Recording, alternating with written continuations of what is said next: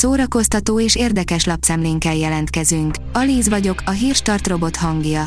Ma augusztus 31-e, Erika és Bella névnapja van. A hiradó.hu írja, emiatt kellett meghalni a Diana hercegnének, 25 éve övezi rejtély a halálának körülményeit. 1997. augusztus 31-én vesztette életét autóbalesetben Diana hercegné, Károly brit trónörökös volt felesége. A baleset kapcsán a mai napig számtalan összeesküvés elmélet lát napvilágot. A filmezzünk oldalon olvasható, hogy tudta. Dolph Lundgren a világ legokosabb színésze.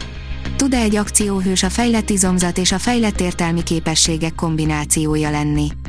Kényelmes lenne, ha az izmos srác, aki levör mindenkit és megmenti a napot, ezen kívül még intelligens is lenne. Dolph Lundgren bizonyítja, hogy az izmok méretéhez az agy mérete is hasonlóan nagy lehet.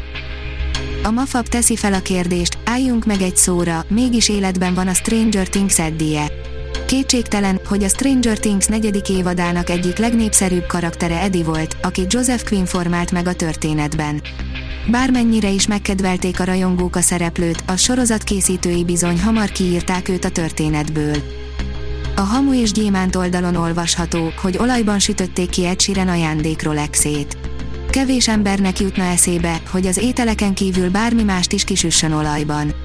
Azonban az Instagramon tevékenykedő Cooking with Lim pont ezt tette Benny Blanco zenei producer sárga arany Rolexével.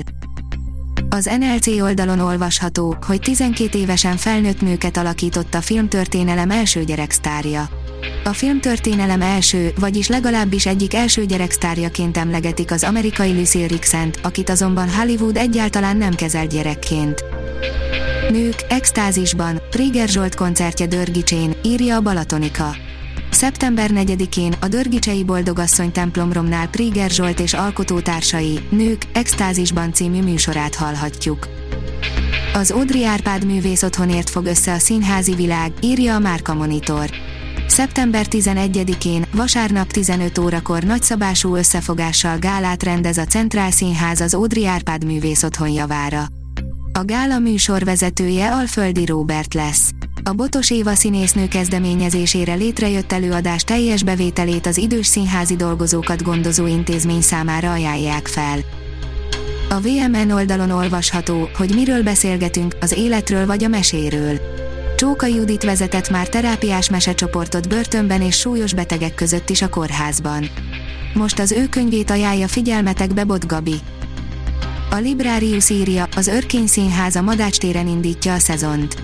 Az Örkény Színház nagy színpadi bemutatóinak sorát október 7-én a Lilium nyitja. Az évad utolsó bemutatóját Aser Tamás rendezi. A könyves magazin írja, verbunkosra öli a farkas Toldi az első előzetesben. Arany János elbeszélő költeményének animációs feldolgozása, Jankovics Marcell utolsó alkotása a Magyar Népmesék sorozatot is jegyző Kecskemét film száz alkotója több mint három évnyi munkájának eredménye. A kedvcsináló előzetest a Robit Kreatív készítette, a vágási koncepciót a verbunkos zene ihlette.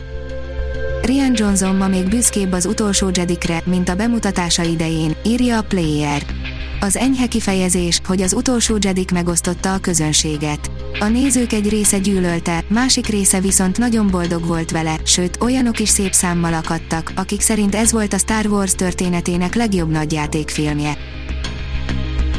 A Hírstart film, zene és szórakozás híreiből szemléztünk.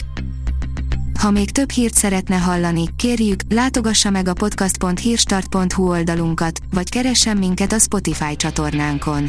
Az elhangzott hírek teljes terjedelemben elérhetőek weboldalunkon is. Ha weboldalunkon hallgat minket, az egyel korábbi adás lejátszása automatikusan elindul. Beállíthatja, hogy az összes korábbi adás, vagy csak az aktuális tematika hírei következzenek. Köszönjük, hogy minket hallgatott!